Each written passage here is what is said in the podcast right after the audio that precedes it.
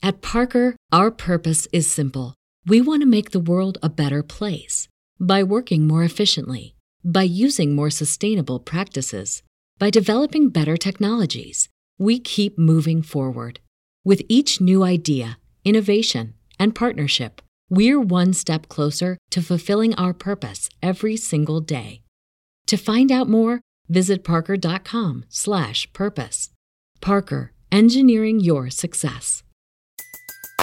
Everybody in your crew identifies as either Big Mac burger, McNuggets, or McCrispy sandwich, but you're the Filet-O-Fish sandwich all day. That crispy fish, that savory tartar sauce, that melty cheese, that pillowy bun? Yeah, you get it every time. And if you love the filet of fish, right now you can catch two of the classics you love for just $6. Limited time only. Price and participation may vary. Cannot be combined with any other offer. Single item at regular price. Ba da ba ba ba. Welcome to Three Yards Per Carry. But before we go on with today's episode, let me tell you about a great sponsor of the Three Yards Per Carry podcast, and that is AutoNation. If you're looking to buy or sell a vehicle, AutoNation is where you want to go.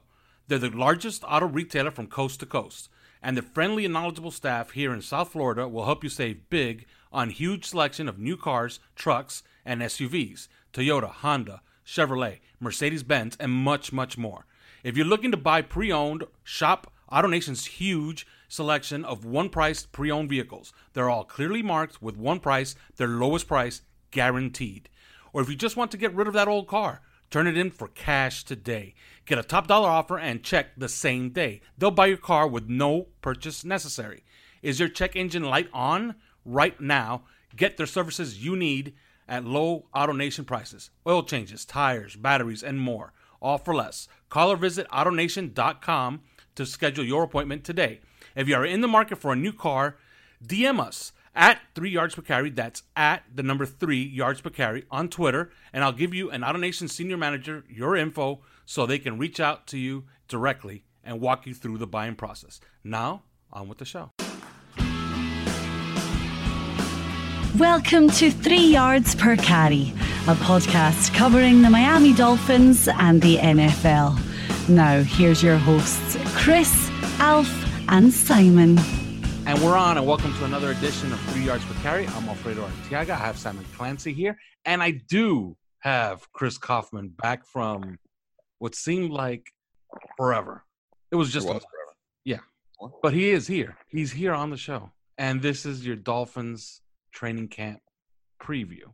And let's just get into it right away. Simon, th- you know we're not expecting many wins this year, but it is training camp, so anything can happen. Although we don't think it can, but let's just say that it could. If it can happen, I think it's because of this unit, and that's our skill guys. I happen to like the group, and there you have it. don't be stupid. It's like- Come on, don't be stupid. Let's, to let's uproarious laughter. seriously. have. Let's stop What's pulling wrong the with wool Jakeem over Grant? people's eyes. All right, all right, Albert Pollyanna. Wilson? Christ on a bike. All right, so how bad are these guys then? Simon? Mate, I've been saying for months that this is one of the worst teams ever. And then finally, about three days ago in our WhatsApp group, you finally conceded that the talent on this team was about as good as a high school girls hockey team. I like how he made it look spontaneous too. Like, you know, I was looking through the roster and and this Yeah. team doesn't have much. wasn't it? It was almost like he just discovered our lads. It's like, wow, there's a depth chart, and I can see who's play. Wow, we don't have much talent, do we? Wait, what what what side is that? Well, to I be mean- clear, what I said was that this is the thinnest team I can ever remember. For thinnest, I read shittest. well, Can we just skip to the? Can we just skip to the draft preview? Well, that's what people think we want, right? 40 Well, you know- before we get there.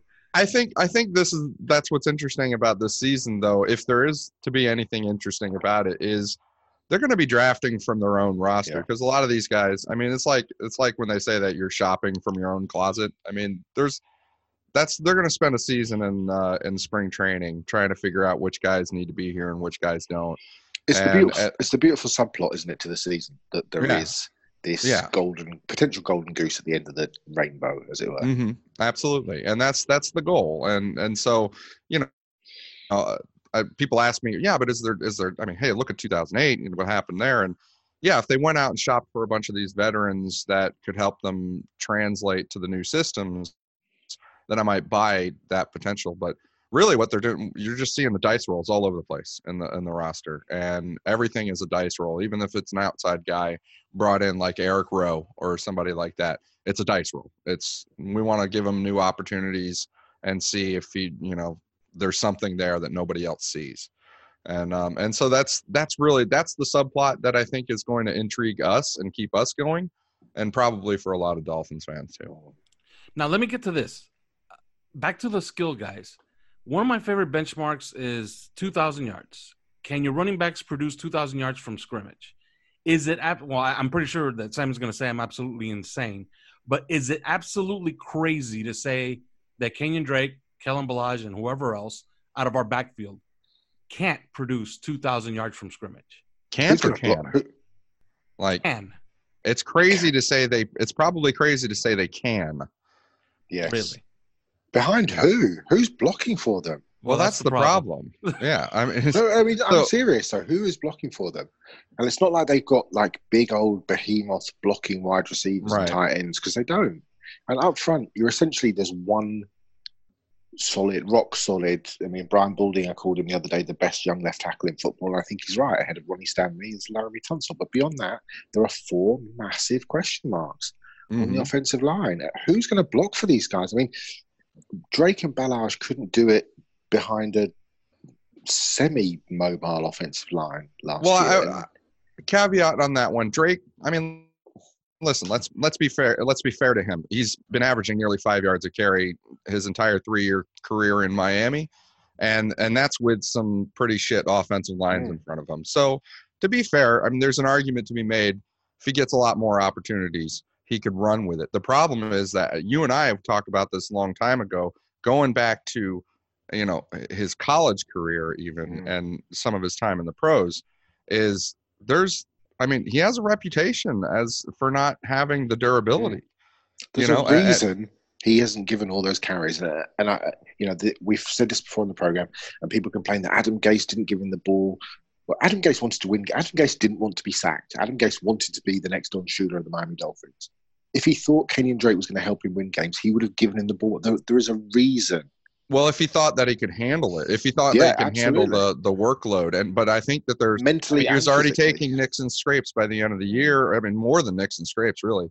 And and I think that he did that a lot at Alabama. There was a reason that all those all those acts at Alabama kept leapfrogging him on the on the depth chart. Depth whether you're talking yeah. about T.J. Yeldon and you know and Derrick Henry and um and somebody else I'm forgetting. Uh, but yeah, there that that's what that's his that's his mo. That's the thing you're fighting. You know, that's the thing he's going to try to prove this year is I can handle it. Like, give me 300 touches and, and it's cool and I'm good. Um, and I hope he does. I, I, for his sake and for the Dolphins' sake, I, I really hope he does. But let's not, you know, let's not pretend it wouldn't be a surprise if he if he did manage it. I, think the one kid that could do it is Ballage. If there's going to be, I'm, a, a- I'm not sure I'm there there uh, on that. Okay. I, I'm not sure I'm there yet, but I wonder if there is going to be somebody that emerges. Because I kind of feel like if Drake was going to emerge, really emerge, it would have happened by now. Mhm. Uh, I mean, I'm not sure there is a guy necessarily on the roster, but if one guy emerges, I feel like it could be him more than it could be the others potentially. To me, best chance is Drake. I mean, that you know, step up and be durable and and take the load the whole season and just have a, a real bang up year. Um, but Kalen Ballage, you know, listen, I mean, he he did go down at first contact a lot. I mean, he he still had some of the some of the issues that he had in college as far as you know vision in the backfield. Um, yeah, he had his moments and he had one that one really big run, but he's got to prove that he's more than that 75 yarder against the Vikings, hasn't he? Right, Ultimately. exactly, exactly. And and then the guys, I do not rate the guys behind those two. No, I- I mean, Ke- well, Kenny Kenny Farrow. I mean, yeah, I mean, th- th- just a guy. Now, as and as a, as a reference point in all of this, last year, Ballage, Kenyon Drake, and Frank Gore did go over 2,100 yards. Now we're talking about two guys trying to do it. Well, that was Frank Gore. They leaned heavily on Frank Gore, and And- quite frankly, you know, you could argue that if Frank Gore was on this roster, he'd be the best back in the backfield again. Mhm. and and I think he was, you know, and Yeah, I get a and lot of flack for way, that. Just in case people are wondering, Drake and Ballage were just shy of 1,300 yards between them. Right, and I think that you know there's there's a lot of people saying that that will will catch you know really you'll catch flack from if you say that Frank Gore was better than Kenyon Drake, but he was. I mean, if you look at if you look at his his median gains and you look at how often he was caught in the backfield versus how often Kenyon Drake was caught in the backfield, he was more reliable. He was more reliable as a runner, and and especially if you look at first second down and you kind of weed out some of the the third and longs where you get some garbage yards and stuff like that. Um, you know, Frank Gore was just better, and he uh, that surprised the hell out of me because I thought you know he'd be on his last legs as a pro, and and he was really good. But um, Kenny Drake, you know, he he's got an opportunity, and if he if he's durable, then it's going to happen, I think. But if he's because because he's like I said, he's been running for five yards per carry or four and a half to five yards per carry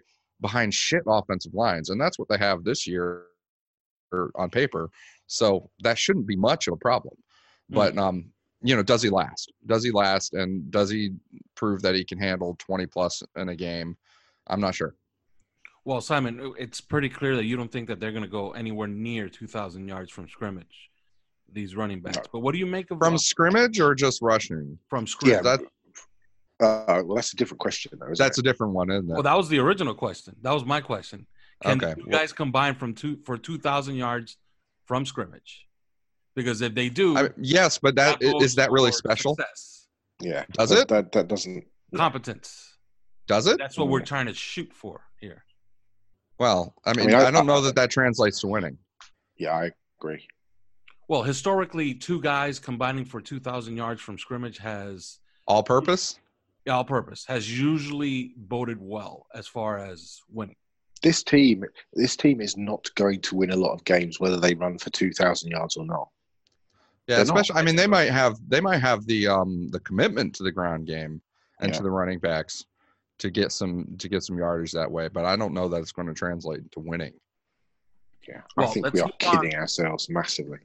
Let's move on to our, our wide receivers. Simon, uh, a couple of weeks ago, you said that this was not a complete group. I kind of like the group, except, you know, save for maybe the bottom end of the group, namely that DeVante Parker shouldn't probably be on this team. Well, the bottom end is Preston Williams, and we all love him. Mm. I think that by the end of the year, DeVante Parker is probably going to be on the bottom end. I think Preston Williams is probably an ascending player. Remember, it's a brand new, sl- it's a clean slate. I think Yeah. for these coaches.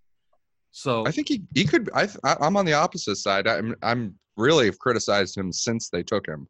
Mhm. Um, but I'm on the opposite side of that. There, if you look at this offense and the way that Chad O'Shea, well, you know, Josh McDaniels uh, structures the offense and the roles of their wide receivers in this offense, you're talking about like guys like Chris Hogan and um, and Josh Gordon, and you know, if you go back, even like a Brandon LaFell, um, there's a per there's a role for there's a very discrete role for a DeVante Parker in this, and it's no coincidence, absolutely no coincidence that we get into spring ball and the headlines you're hearing every day are DeVante Parker, and because that's not a coincidence in two ways. One, Chad O'Shea, you know, taking from Josh McDaniels, there's that role for that tall, lengthy, deep threat, like the deep post guy, and you know that kind of that kind of guy. Um, there's a big role for that in the offense, but also Ryan Fitzpatrick. If you look at his career, when did he succeed? Last year with with the Tampa Bay Buccaneers, throwing to Mike Evans and throwing to those two giant tight ends, uh, or when when he was in the New York Jets and he had the you know that greatest year probably of his career, he was throwing to Brandon Marshall and throwing to um to the other guy uh, who was Eric Decker. Um, Yeah. Both of them big receivers. And so I think that he favors. There's a reason that Preston Williams caught his attention, and I think that uh, he favors those, and I think the offense favors those. So that's that could mean success for DeVante Mm. in a bad I year. mean, you I mean, look at the guys that are on the on the roster. The kid we just picked up, Saeed Blacknall, just a guy. Bryce Mhm. Butler probably won't make the team. Right. Isaiah Ford has been on the fringes for three years. You know, probably not going to make his the year, team. man. Yeah, exactly. We all like Jakeem Grant, but you know he's coming off an injury. You know, it's hard to to, to Sure. figure him you know, coming back and being dominant straight away, especially as he's, you know, with the greatest one in the world, he's still picking up the nuances of the position.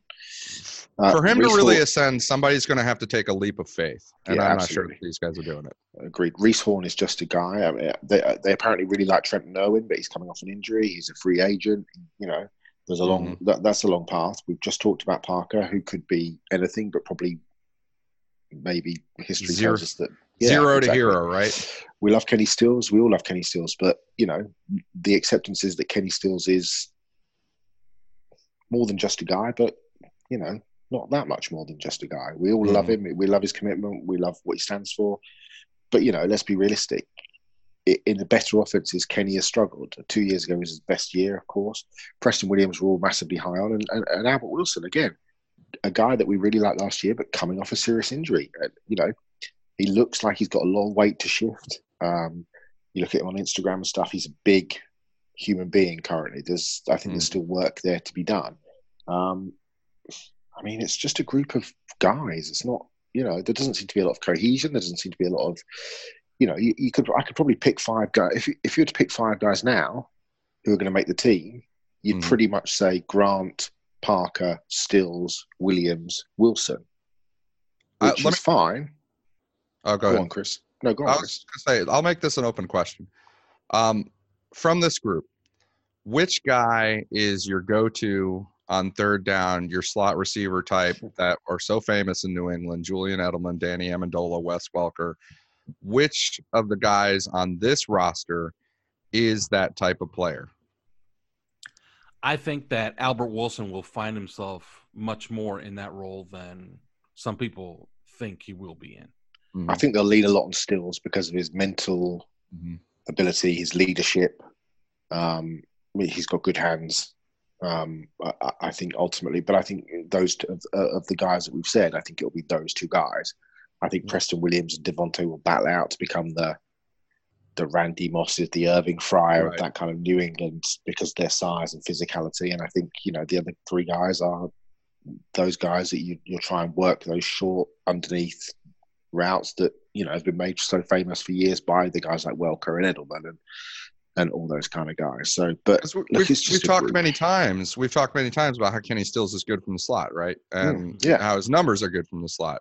But he doesn't run the same routes no. from the slot to get those numbers. He runs he runs deeper stuff from the mm. slot. That's how he that's how he ends up with such great efficiency numbers. It's not the same as getting Danny Amendola or Wes Welker or yeah. Julian Edelman. Uh, and so I'm wondering, you know, between the guys you mentioned, uh, Kenny Stills and Albert Wilson, or let's throw, throw a Jakeem Grant in there, you know, are they are they all just kind of misfit a little bit for that for that role? Are they you know not quite hitting it square? You know what I mean? And mm. And I, I wonder, and since that's such an important element or has been, I mean, we're just we're going off of New England's offense, and it's all we have to go on. And I'm sorry for that, but um, you know, it's it's been such a big element of the New England offense. I wonder if the fact that we don't have like an immediately, you know, an, an immediately obvious fit for that kind of role, if that will matter or not. I don't know. Trenton Trenton Irwin could be that guy. I could see it. I could absolutely see him, and not just because he's white, and not no, no, no. But it's true, and we talked about it for the very first time when we first mm. heard that the Dolphins were sniffing around him. Absolutely. Um, at Stanford, we were all like, this could be the guy that could run those routes, that could be that guy, not like you say, not just because he's a white fella, but it, it, it, it definitely could be the could be the one if he is healthy and you could see him making the team potentially could be the you know if they keep six receivers feels like he might just be the guy yeah, I did a workup on him almost immediately when his name came up, and um, and you know, at Stanford, he did he did run a lot of those kind of verticals, like he was yeah. the fast guy on the team. Um, but where he really lit up, lit up and where he started to see something interesting is when he was running those uh, those man beaters. He was running mm. man beaters against uh, against tight man coverage and you know shake routes and stuff like that or double moves and you know things things that uh, things where he's really got to beat the guy in front of him with his his quickness um, and his uh, you know his shoulder fakes and his leverage and things like that. And that's where you see him light up. I'm not sure I see him as being like a zone guy, you know, that's going to do something that's going to impress you with finishing the catch. Yeah. um, through contact or uh, or doing anything or even doing things on running after the catch. I see him a lot a lot like a Brian Hartline actually. Yeah, I tell you what, I thought he did really well when I saw him and take the three things I thought he did really well is he does a lot of, and you watch the Patriots receiver, he does a lot of stutter moves rather Yes. than, um, you know, rather than run con- what we would call conventional routes. He does a lot of those short areas, stutter step, give you, Mhm. you know, shaking the shoulder, shaking the head, turning back to the quarterback, getting Right. open six yards, first down, that kind of thing. That man beater kind of, stuff. absolutely, just like you said, that kind of quickness. The second thing is double moves. A lot of double Mhm. moves I saw that he ran and would get himself open. And the third is that he's just really, really sure-handed, especially in that underneath traffic. That kind of, you know, Yeah, I think he had one drop. I think he had one yeah. drop all year. absolutely that kind of sharp eye, laser eye focus to to work across the middle and concentrate and keep, you know, seeing the ball into his hands. That for me just makes me think there's a. That's what I'm sure. That's why they went to see him and they they felt Mhm. like he could be a guy that could potentially return punts and could potentially work that inside uh, inside role. Yeah. Who Min- who would who if- would surprise you, Alf? Oh, if go ahead. minicamp- If minicamp is any indication, I think that Jakeem Grant's going to surprise a lot of us because you know, you know, the policy this year is that you know you can't say anything, and and if you do, they rip your eyes out, so you can't watch the next practice. But if you watched minicamp, uh, the guy who seemed to be uh, the most active as far as in every single formation or and pretty much every play was Jakeem Grant, and he played almost everywhere on that field, including running. I'd love it. I'd love that. okay. Now, I was thinking the other day, maybe this was a complete head fake, and this is because Albert Wilson wasn't Mm. healthy for minicamp. And that kind of scares me because I kind of like what I saw. You know, uh, Mhm. Jakeem Grant lined up at running back at basically everywhere. He was lined up, including quarterback at one at one point. I'm pretty sure that Oh man, they're gonna kill you for saying that. okay, so that's something that I would be interested in seeing. But nice of knowing you, course, buddy. Yeah, nice. uh, I don't think any of this is going to work unless these guys up front and It's not going to work now. Now that you've told everybody. Yeah, that's right. and where we're where we're going with this is these guys up front. If you look at this offensive line, Mhm. okay, they're bringing back Daniel Kilgore. I guess their evaluation isn't like ours was. Like we were probably, I don't know, we would have gone out to try to replace him. Let's just say that. I was optimistic about him last year. I just didn't So like was the way I. he played. So was I. Yeah, and and it was kind of, uh I don't know. He he just But also, you've got to it look was at Kilgore. underwhelming. you- You've got to look at it not just as a snaps per or, or performance per snap. You've got to Mhm. look at it as this isn't. You know, like I just said ten minutes ago, you've got Larry Tunsil and four other positions. To have Right. somebody in the middle who can understand, you know, as a veteran in the league, he's not, a, you know, he's an average starter at best, but he understands, you know, where people are supposed to line up. He understands calls. He understands, you know, he'll be him and Tunsil will be talking to Deiter if Deiter starts at left guard. It's it's just having that veteran presence in the middle uh, as that guy that can just be a leader and can understand about what he's seeing and what's happening and point that out to the guys and get everybody in.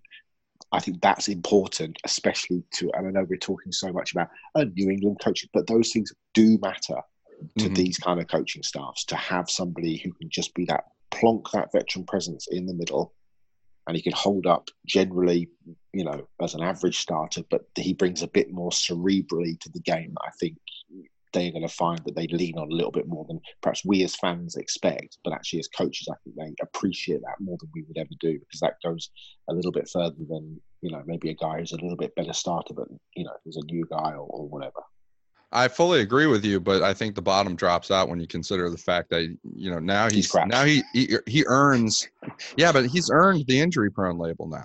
yeah, Yeah. I mean, because absolutely. because he came into the league, he came into the league with serious injuries, and and multi, you know, kind of multiple years. Um, it was it was really I think one injury, but um, you know, it, it it affected him in multiple years how he could play and whether he could play. And now he's getting that sort of. I mean, the the triceps. I think it was a triceps tear, right? Um, you know, it's That's it's the sort of thing you get when you're getting old and over the hill. I think as an offensive lineman, um, to me, and so I, you know, okay, but he he is this smart player, and and he's going to be the swingman and and help everybody else, and then and then he's going to miss ten games, and and then what? You know, then we're what Ryan Anderson. I don't know. Um, Mm. so yeah, I, I think that's where the bottom drops out. Is he's injury prone, in addition to not having been all that compelling when he did play, and so it's that's going to be tough. That's going to be a really tough part of the offensive line to me. But the, the right tackle spot is I brought this up with you guys earlier. The right tackle spot is really is really where it's at and with this offensive line. I think that's going to make or break this offensive line Mm. Uh, because I hey I kind of like Jesse Davis. So I won't hide it. I always have. Um, and I think that he played all right for like a game and a half when he at, at right tackle when he played there against the Carolina Panthers and Tampa Bay Bucks in 2017. But you know, look at the look at the the guys that he's going to be going against, or or you know, worse if it's Jordan Mills um, at right tackle or Zach Oh, Sterup. Jesus. I mean, and I, I put this list together. This is great. This is okay. So he, we'll start with like week one, and we'll go all the way through. He's got Matthew Judon and Tyus Bowser and Pernell McPhee, but then he's got Lawrence Guy, Michael Bennett, you know, of course, Dont'a Hightower, uh, and the rest of those New England boys. Demarcus Lawrence, Joey Bosa, Melvin Ingram, okay, Matt Ioannidis and Ryan Kerrigan and Montez Sweat, Lorenzo Alexander's no slouch, T.J. Watt, Cameron Heyward, uh, Leonard Williams, Justin Houston. He's got to face Justin Houston and Jabaal Sheard. Um, and then Myles Garrett and Olivier Vernon. Great, thanks. Uh, Brandon Graham. Oh, the legend. Awesome. And uh, Marcus Golden and and Gar- Carlos Dunlap and Sam Hubbard, and then the New England boys again, and the Jets boys again, and the Buffalo boys again. I mean, he's this is you have a group of Joey Bosa, Demarcus Lawrence, Brandon Graham, T.J. Watt, and Justin Houston, uh, Myles Garrett, Olivier Vernon, and that's that's a that's a heavy group to There be might be, facing. there might be 300 career sacks on that list. It- It's immense. It's immense. It's incredible. And let's not forget about Michael Bennett just coming over from from New England and Lawrence Guy. I mean, it's it's just it's an incredible group to be going against with that right side being shaky. And don't even don't even get started on the defensive tackles that these the interior morons have got to go up against. You know, yeah, I mean, look at absolutely. look look at look at week one. You get straight off the bat with um with what's his name, uh, Brandon Williams. You know, one Brandon of the Williams. best big men, one of the best big men in the NFL. You got Michael Pierce and, and the kid they drafted from A and M, um, Mack, Daylon Mack. Mhm. Um, you know, it's not going to be. It's going to get ugly quickly for that line. It, and, you know, it very well could. It's And- such and- a cliche in football, but games really Geno are Atkins again. in the trenches. Yeah, absolutely. Now, now let me ask you guys this, and, and right before we go to break, let me ask you, Simon. Obviously, we're trying to get this. Well, not us, but Chris Grier and company. They're trying to get this team onto a trajectory toward the playoffs. And let's Mm-hmm. say in two years, let's say 2021 is the year they expect to be in the playoffs. Do you see more than Larry Tunsil? Because I think we all agree that Larry Tunsil, we expect him to be here for the next 10 years. Mhm. Do you see another offensive lineman on this team that could start on the 2021 offensive line? I think one Um, other. Yeah, Michael Deiter potentially. The rest no. For me, I it don't- would be either Chris Reed or Jesse Davis could survive to that point in time. But I, yeah, Deiter. I mean, we'll see. But I mean, Deiter's I- d- uh, only because they clearly liked something in him to have taken him at that. You know, but I mean, there's a, there's a lot of work that needs to be done. Yeah. Do you guys like anybody as far as the what's behind these guys, as uh, as far as Dion Calhoun, Isaiah Prince? Can any of I, them? I, I- I think if Shaq Calhoun can can play in any way close to how he looked like he might have been able to play at Mhm. times, then you kind of think, okay, there might be something there. But look, I mean, if Kilgore goes down, then it's Ryan Anderson or the the Adam Tony Adams guy. oh, You know, the backup guards are Shaq Calhoun, Michael Dunn, um, Kyle Fuller. No, he's not very good. And then, the, you know, and, and Chris's guy, Chris Reed. And then the tackles Mhm. are a Sterup, a Prince, who looks like he's Yeah. got a long way to go, but could kick inside, uh, Montero, uh, Jordan Mills, who's just looked dreadful in in, in spring, Jaryd Jones-Smith. And, and then I think I think he's actually one to watch, Jaryd Jones-Smith. I think, think? if you're t- if you're talking long term, I could see him settling into being the swing guy backup. I'm not I'm not going to get ahead of myself and say he's a starter somewhere, Hmm. but I could s- I could see him being the swing backup. He's played left and right. He's got an immense wingspan, the biggest wingspan I've ever seen um, on on an offense, and that's saying something on an offensive tackle. Um, I think he's got the capability to be a swing backup in the long term. I think Chris Reed right now is legitimately OL number four uh, on the team, and um, and it wouldn't surprise me if he is, you know, our best shot at a long term starter. Uh, but you know, it's there's clearly work to do. I, I think Shaq Calhoun. I'm with you on that 100. percent I think that was like a draft pick, and um, and I, I look forward to seeing what he can do because he's he's very athletic and he's he's also very powerful. It's a good combination for him. So he could be he could even be the right guard starter this year if if if things have to shuffle a certain way. If you thought the offensive line was bad, wait till we get to the defensive line, which will happen after we take this little break. Hey, it's Seth Levitt here from the Fish Tank with my main man, OJ McDuffie, the juice. And Juice, we've got a special guest over the next two weeks in the tank. What's up, everybody? It's Pat Surtain, and I'm officially diving into the fish tank. If he was better than Peyton, Yeah. he definitely wasn't better than me. Oh, there So we that's go. what I wanted to get Yeah, at. th- that's where we're going with it. Did you and mm-hmm. Peyton ever play against each other in high school? Absolutely beat him 35 7. 35 to Get outta 7. here. Oh, yeah, I had three rushing and two passing on him, accounting for all five touchdowns. Had hands in all of them. yeah. Hey, Pat came in here saying he doesn't remember stuff, but he Oh, I remembered remember all of that. that. I re- Make sure you dive into the tank to hear our entire interview with Patrick Surtain here on the Five Reasons Sports Network. You can catch up on what you've missed and hear new episodes every two weeks until July by searching The Fish Tank on Apple Music, Google Play, Podbean, Spotify, or wherever else you find your favorite podcasts. Josh Darrow here, host of the Five Rings podcast, where it's always a cane sting on the Five Reasons Sports Network. What are we about? Pretty easy. I want to tell stories, and I want to share the journey for the players and coaches, past and present, affiliated with the University of Miami. Take Manny Diaz. He grew up in Miami. He grew up going to the Orange Bowl. it was you know it was all those 1980s teams you know that that's where it all started for me and just just the style of play and and really it was it really took hold when Jimmy Johnson was here and you know sitting there in the Orange Bowl in 86 when we were whipping Oklahoma and just you know what I mean just just speed and then violence you know what I mean it, it, it you know we're not only you know you know Nebraska was a changing of college football It's those kind of memories we want to share with you. Listen, subscribe, rate, review. We appreciate the support. The Five Rings Podcast, where it's always a cane thing, and we're always a part of the Five Reasons Sports Network.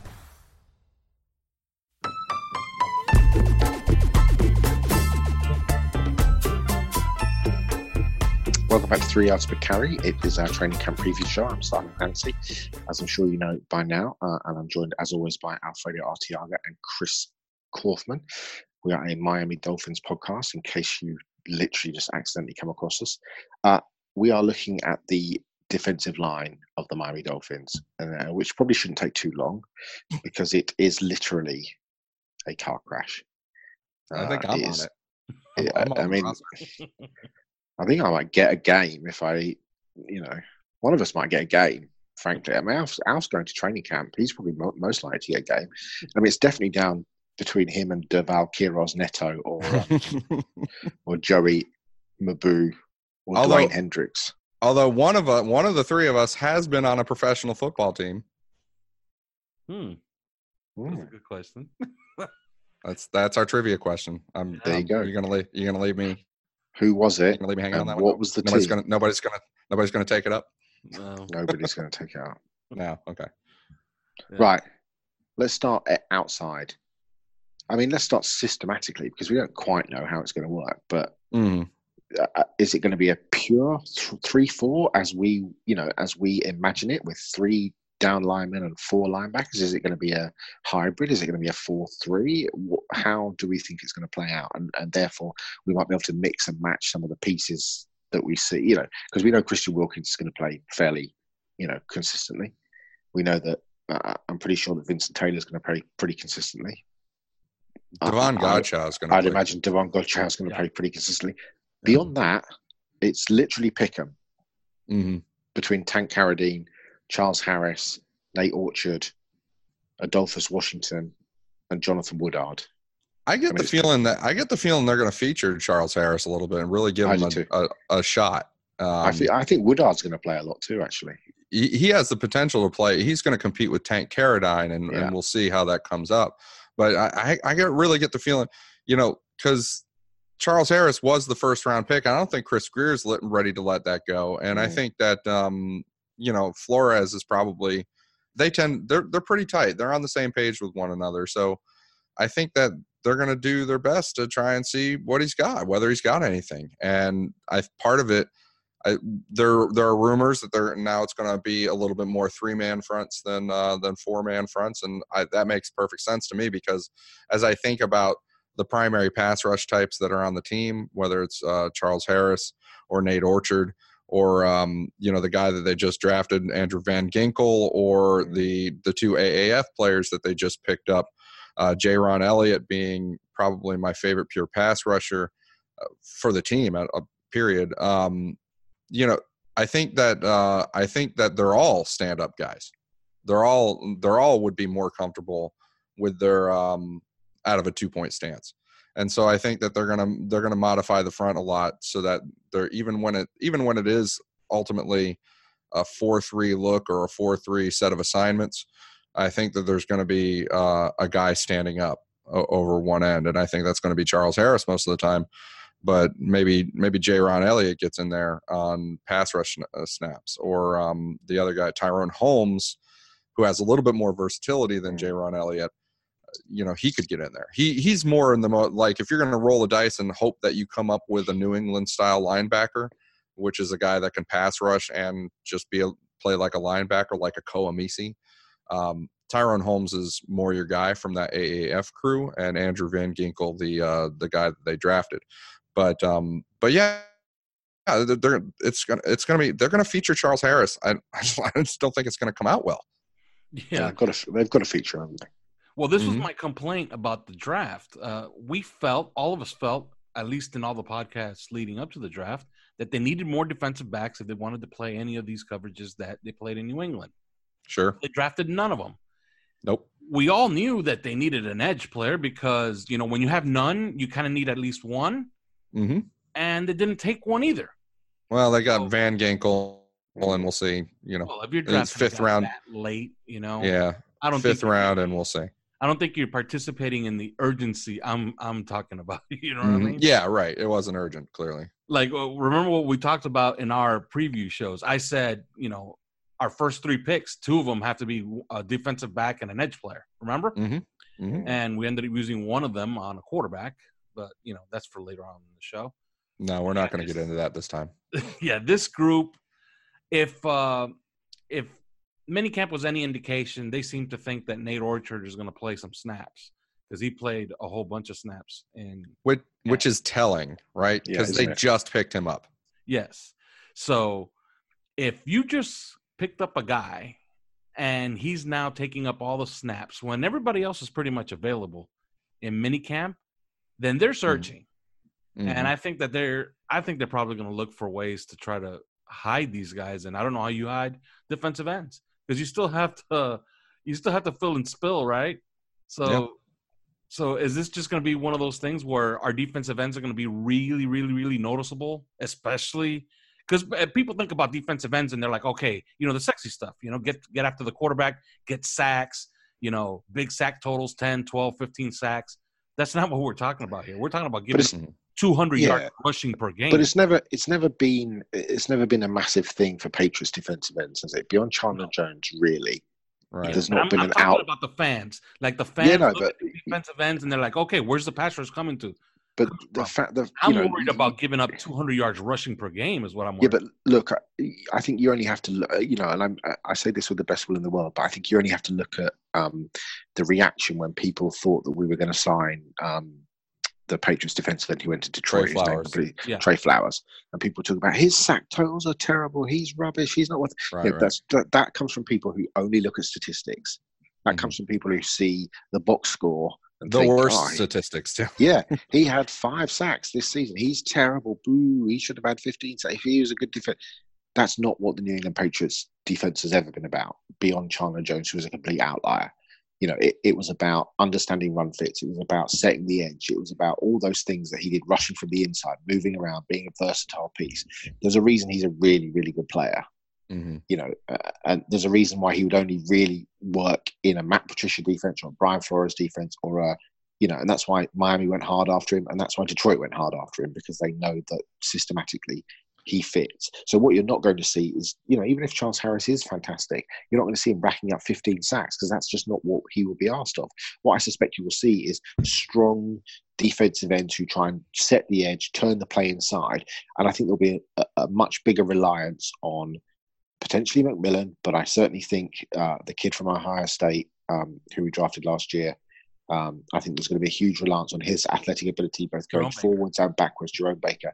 I think you're going to be looking at guys like that who are going to be making a difference or trying to make a difference in the backfield. I don't necessarily think that will come from the play of the anybody that's listening who thinks, you know, our defensive ends are going to be critical because they need to get 10 sacks each. You're in for a big disappointment. But what you might see if you scrape beneath the surface and look beyond the box score, you might see a bit more solid play in the sort of fundamentals of edge setting, run defending, turning plays inside, and hoping that linebacker group uh, and the young, you know, look, three good young defensive tackles there, Taylor, Wilkins, and and Godchaux. Um, you're hoping that those guys make plays, and then that that really does leave it for the guys at the second level to to come in and, and try and cause a bit of disruption, the, you know, in the backfield. But here's why I doubt this group. And this is because New England has been so good at one thing with their defensive linemen over the years. They've been really good at acquiring like other other teams might not rate the guys. But when you really look at it, they're good at beating the hell out of offensive linemen. They're I mean they they're brutal, physically brutal. Like they they beat up offensive linemen. They give them a hard time. They put them off balance. They're able to use their hands. They're able to get around them. Um, and they might not do it, you know, always in time to get the sack, but they give offensive linemen a hard time. We don't have a physically impressive, lengthy, dominant, strong group on the on this defensive front. I mean, Charles Harris is not that. And if you look at if you look at some of the guys like even I mean Devon Godchaux can can come in pretty heavy handed, but it was in a different system and we'll you know now we're in a read and react system, not a not a go all out from the snap system. Uh, so we're going to see how that looks in this system, and we're going to see how it looks with Vincent Taylor in this new system, and where it's all read and react.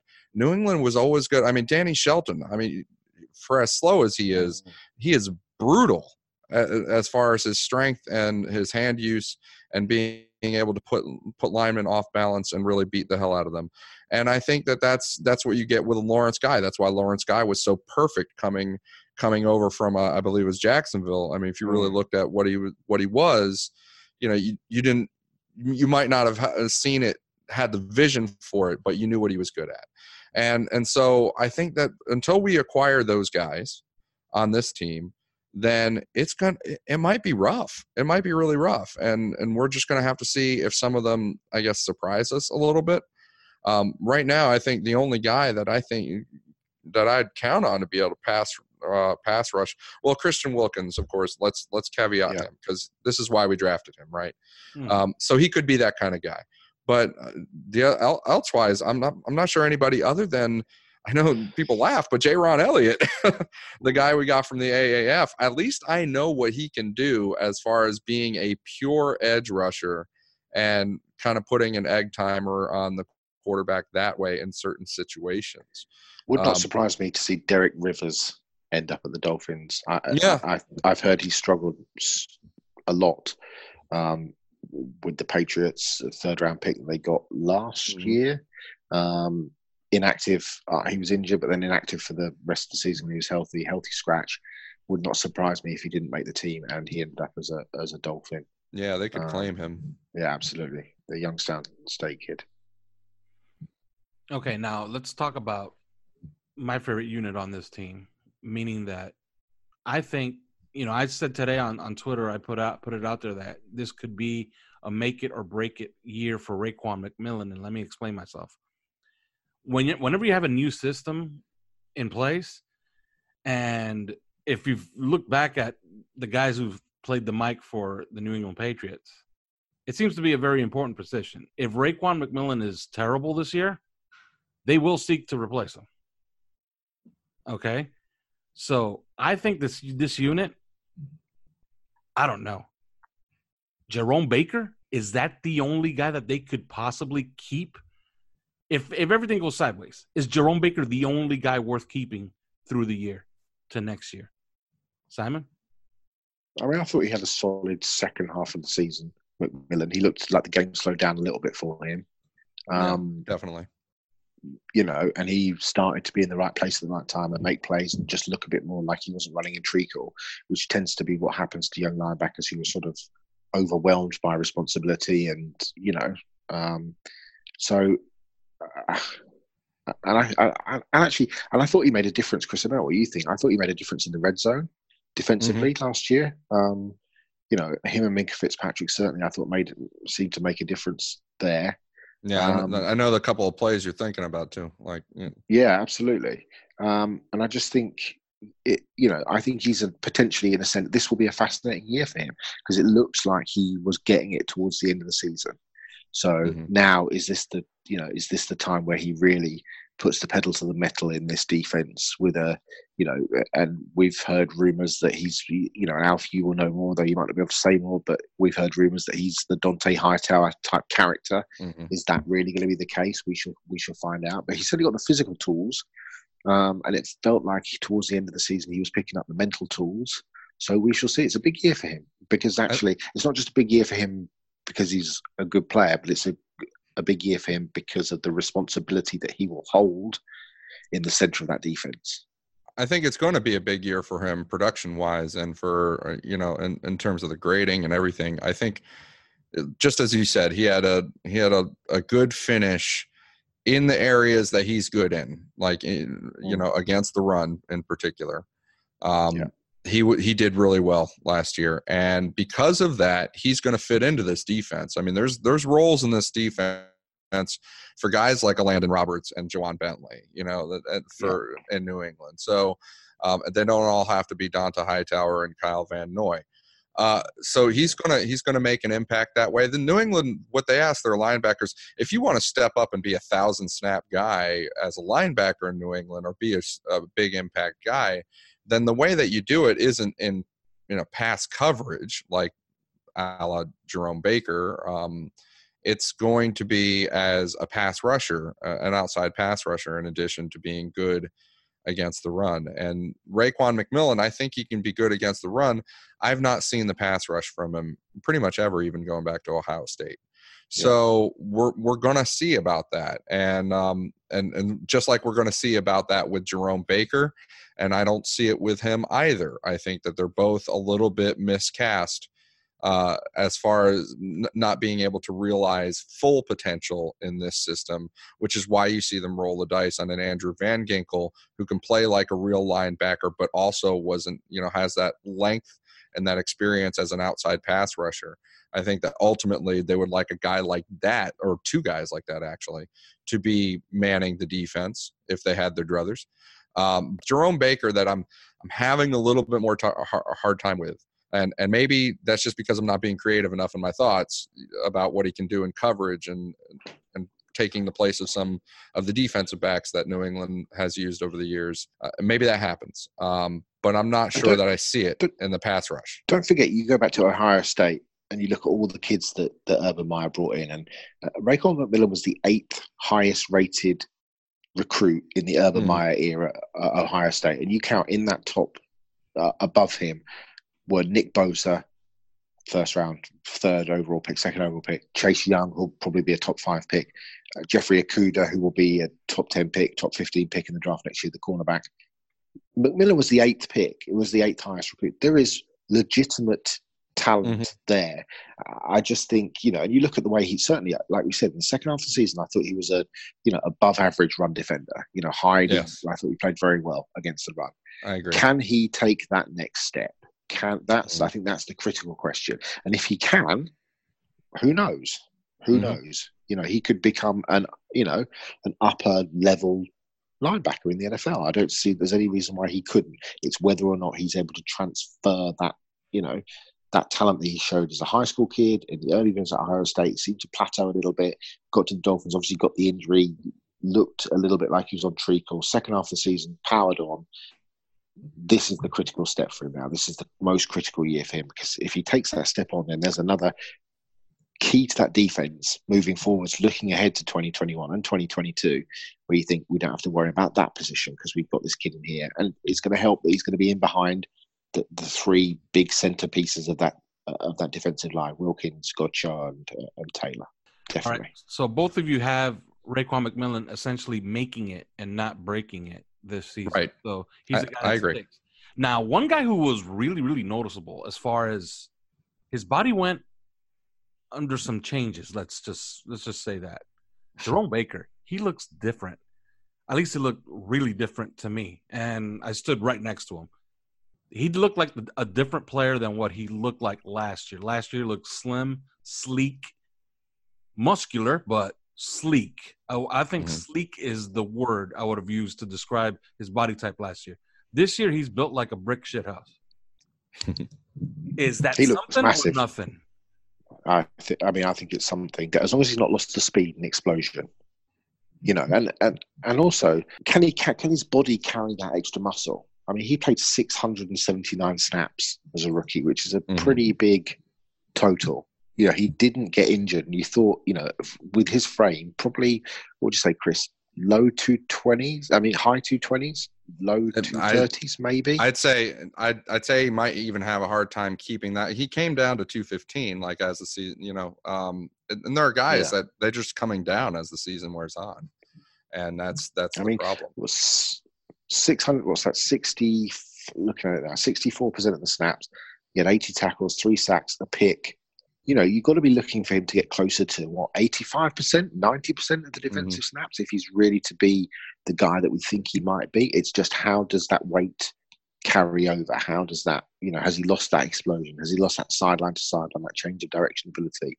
That'll be really key because i think I think that the defensive coaches will look at him and think, you know, there's an awful lot that we can do here. You know, there's, mm-hmm. there's there's there's talent in an awful, you know, going backwards and forwards and sideways. And the you know the staff, from what you hear, and Alf again, you'll know better than most, but this, you know, Hmm. I think quietly they are very happy with what they have in Baker, and you know, he is a very very hardworking, versatile kid, and you can do a lot with those guys. Well, here's my question for you, Simon, because you, you mentioned that you actually mentioned this earlier on WhatsApp. We were talking about that Ravens game, and I think we initially were talking about the uh, the pass rushers that the Ravens had. And Then the talk turned over to their offensive tackles and offensive linemen. They got Ronnie Stanley, and they've got Orlando Brown Jr., and they've got um, you know uh, Marshall Yanda, yeah. Marshall Yanda. Uh, so Jerome Baker, Jerome Baker has to blitz or has to rush the passer from the outside, and there's Ronnie Stanley. Uh, Yeah. Does he give Ronnie Stanley a hard time even, or does you know is it is it a total wash? Does he give Orlando Brown a hard time, or is it a I think- total wash? Um, I mean, I, I- think he'd struggle because you know we're always biased, and we'd say Tunsil was better. I know Ravens fans would say Stanley's better, but you're essentially looking at comparable left tackles. Yes. And if that's the case, when you think that the only person that managed to get a sack on uh, Laremy Tunsil last year was was Yannick Ngakoue, you know, Mhm. and that was essentially because Laremy took a, a sort of a hard step a little bit too far outside. But you look at the players that he went up against, you know, Jerry Hughes twice. We just talked about the kid from New New, New England who went to, to Detroit. You talk about um, the cat up at Houston, yeah, Khalil Mack. You look at the kid at Houston, the the, the former first overall pick. Um, you know, and he dominated every single one of them. Stanley is in that caliber. I think it's a stretch to think that you know Jerome Baker's necessarily going to line up and uh, and beat Ronnie Stanley, but I wonder whether or not you know d- inside blitzes, for example. I think that's where you could, you know, this is going up against what Matt Skura and who's the other guard opposite? Uh, Is Alex Lewis or, or Ben Powers, the kid they got from Oklahoma, they drafted from Oklahoma. You know, that's where you're potentially looking at targeting. You know, I think Baker. I think to to to say to him, you know, you take on the best one of the best young left tackles in football and see if you can get to Lamar Jackson. I think that's a that's an uphill task, even for somebody that we like a lot as as Jerome Baker. What do you think? Mhm. Well, I think one of the reasons that I asked that is is just if you look at the way New England uses their, I mean, their two primary linebackers really are Kyle Van Noy and Dont'a Hightower. Yeah. And if you look at how they've used those guys, um, and you you track where they're lining up and and what they're doing, those guys are rushing from the outside a lot. And Mm. you see, I mean, you could see it in some of their playbooks. And I think uh, there's a Twitter guy named James Light who does a really great job of um, bringing up some of the the pages from the New England playbook and and analyzing it. And you see why they do they do it. You know what, how those two the um, the Mac and Buck linebackers end up in those roles. But you know, Dont'a Hightower, if you look at him and where he what he's doing and where he's lining up, he's he's on the outside a lot. And um, so you know that's that's what you have to that's what you have to look at with Jerome Baker. Is he is he going to be able to do that? Uh, and I don't know because you know I'm just looking at it right now, and Dont'a Hightower was lining up and rushing from the outside like you know 400 snaps last year and um, including like over like 240 snaps in pass rush, and that so that's not blitzing over the middle. You know, that's not Yeah, that's not yeah, absolutely. going against Matt Skura or somebody like that. So you know that's the key. We'll we'll find out. Um, I I wouldn't have optimism about it because he's ultimately he's six he's six foot one and and you know if that and by this time the season gets done he might be 220 pounds or 200 even 215 again or something like that. Who knows? So we'll see. Now, as far as the secondary, this was a unit that we were pretty high on going into the season last year, and then uh, you know I had a little powwow with uh, with Matt Burke, and he famously told me that we have five, but we don't have six, and we all know who the five are. yeah Uh, do we have four, but we don't have five now this year, Simon? Um, I mean, I, I think that corner position opposite Xavier Howard is wide open. Um, I don't think Eric Rowe did a great deal to prove that he was the guy in in minicamp. Um, you know, I think we've talked about this before, and and it it looks like he's going to start on um, on the PUP. Um, Cordrea Tankersley, uh, uh, to me, doesn't make the roster. Um, I- think he's in a real battle to make the roster.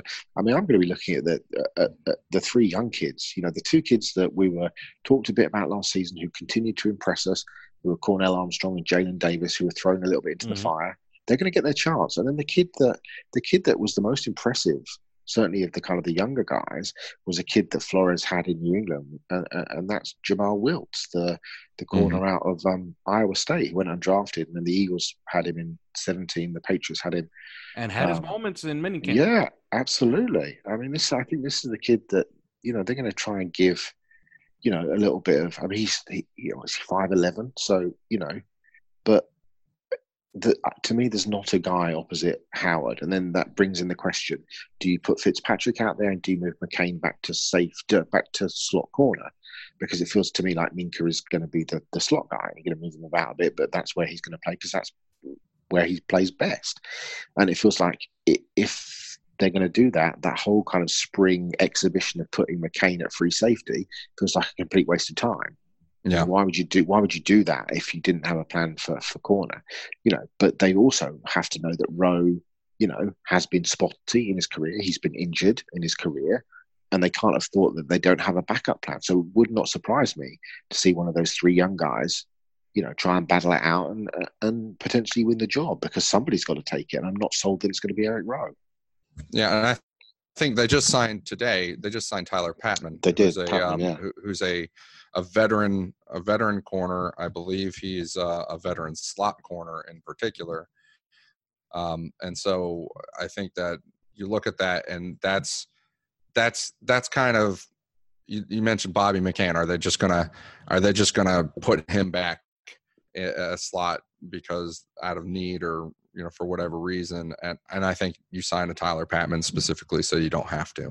Um, I think that they're they're they're committed to this Bobby McCain and I'll talk about that however you want me to later because I don't have a very good opinion about it. Um, this Bobby McCain at free safety thing, they're committed to it. They're going with it. I think you're just you're exactly right with that corner position opposite Xavier Howard. It is it is you know kind of a, a open competition, but slash no man's land. I'm not sure anybody can, on this roster can step up and take that spot. Ultimately, it's going to be somebody else in the future. I think. Um, Eric Rowe, you know, he's going to try it, but I didn't. When I look back at what he did in New England on tape when he did play, I wasn't all that impressed. And uh, and Cornell Armstrong, I, I well, he was just him. terrible. And- yeah, Eric, Eric Rowe, let's let's call it like it is. Eric Rowe was a bad football player last year.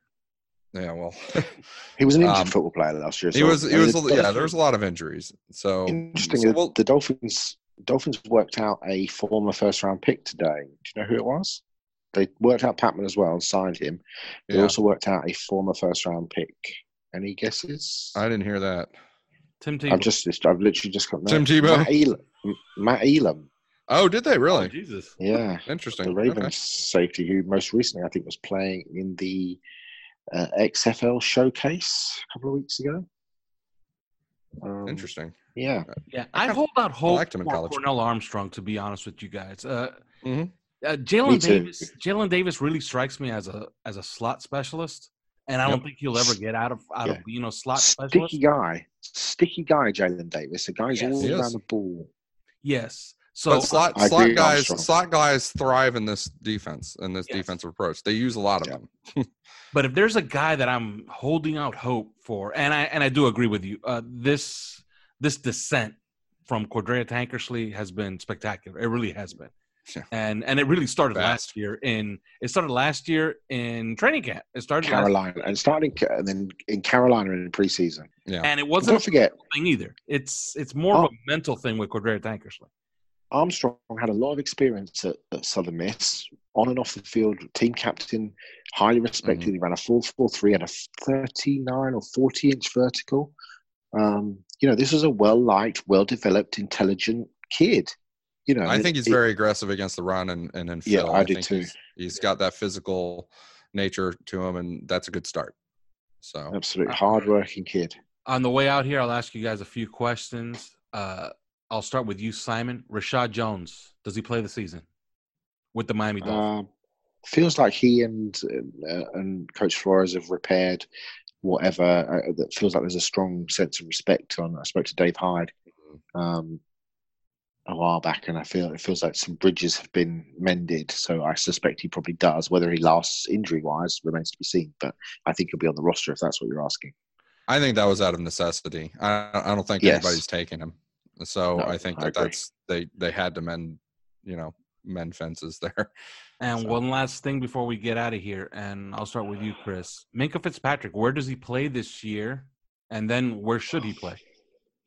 Well, Minkah Fitzpatrick probably he's going to play slot this year, and I, what I'm what I'm a little so New England in their approach they had two two different guys playing uh, free safety, you know, deep safety, and that was Duron Harmon, um, he, who was more of a part time player, probably like a, a 50 to 60 percent player.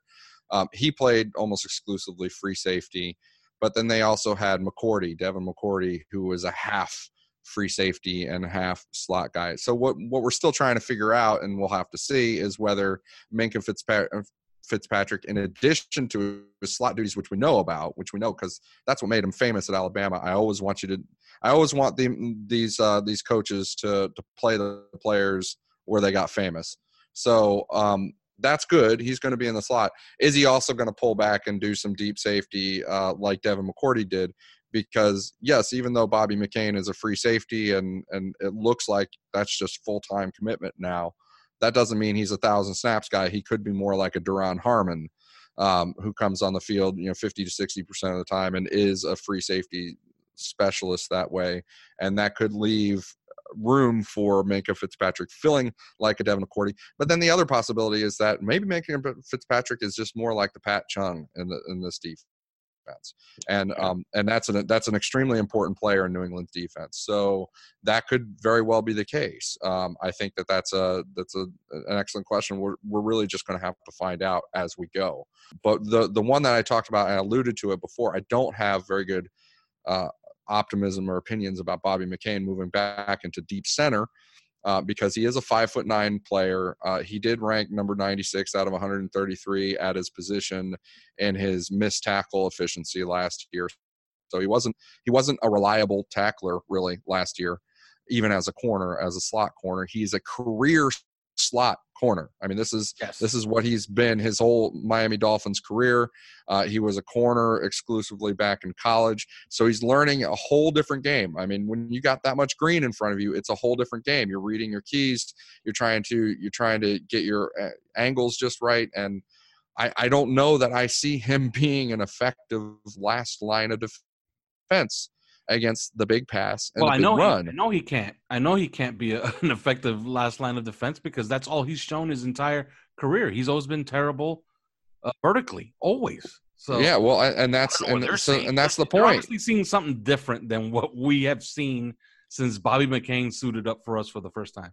It's it strikes me as a mistake if you're if you're really i mean i don't think they're they're fully committed to win and not that they're trying to tank or anything i, I think that they're they're making moves that are clearly with the future in sight Yeah. and not so much you know not so much the present and this is one of those moves that were if you really really really cared about wins right now like this was your season to go to the playoffs i don't think you make this move with bobby mccain at free safety um, I think they're taking advantage of some things right now to uh, and doing that, and it's just because they're having a hard time making everybody fit and getting Minkah Fitzpatrick.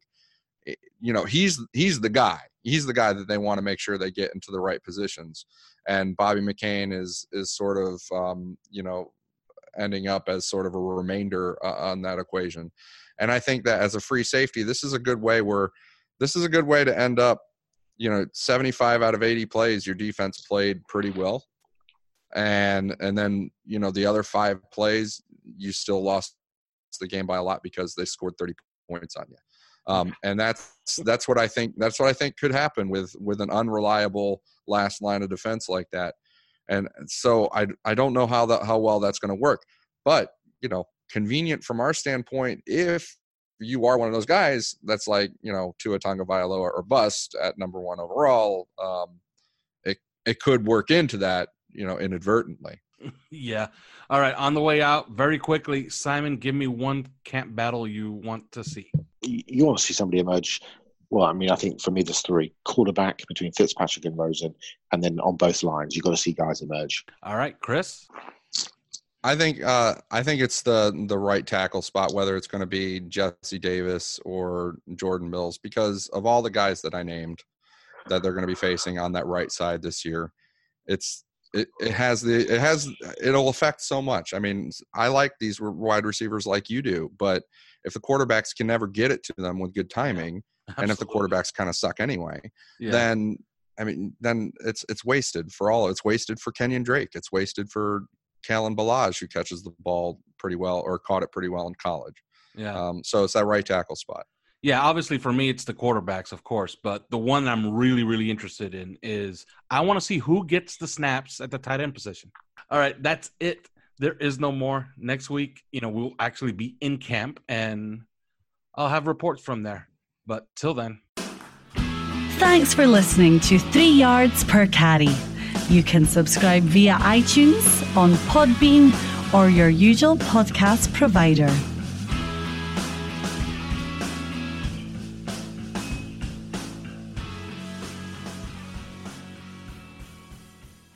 At Parker, our purpose is simple. We want to make the world a better place by working more efficiently, by using more sustainable practices, by developing better technologies. We keep moving forward. With each new idea, innovation, and partnership, we're one step closer to fulfilling our purpose every single day. To find out more, visit parker.com/purpose. Parker, engineering your success. Everybody in your crew identifies as either Big Mac Burger, McNuggets, or McCrispy Sandwich. But you're the filet fish Sandwich all day. That crispy fish, that savory tartar sauce, that melty cheese, that pillowy bun. Yeah, you get it. Every time. And if you love the filet of fish, right now you can catch two of the classics you love for just $6. Limited time only. Price and participation may vary. Cannot be combined with any other offer. Single item at regular price. Ba-da-ba-ba-ba.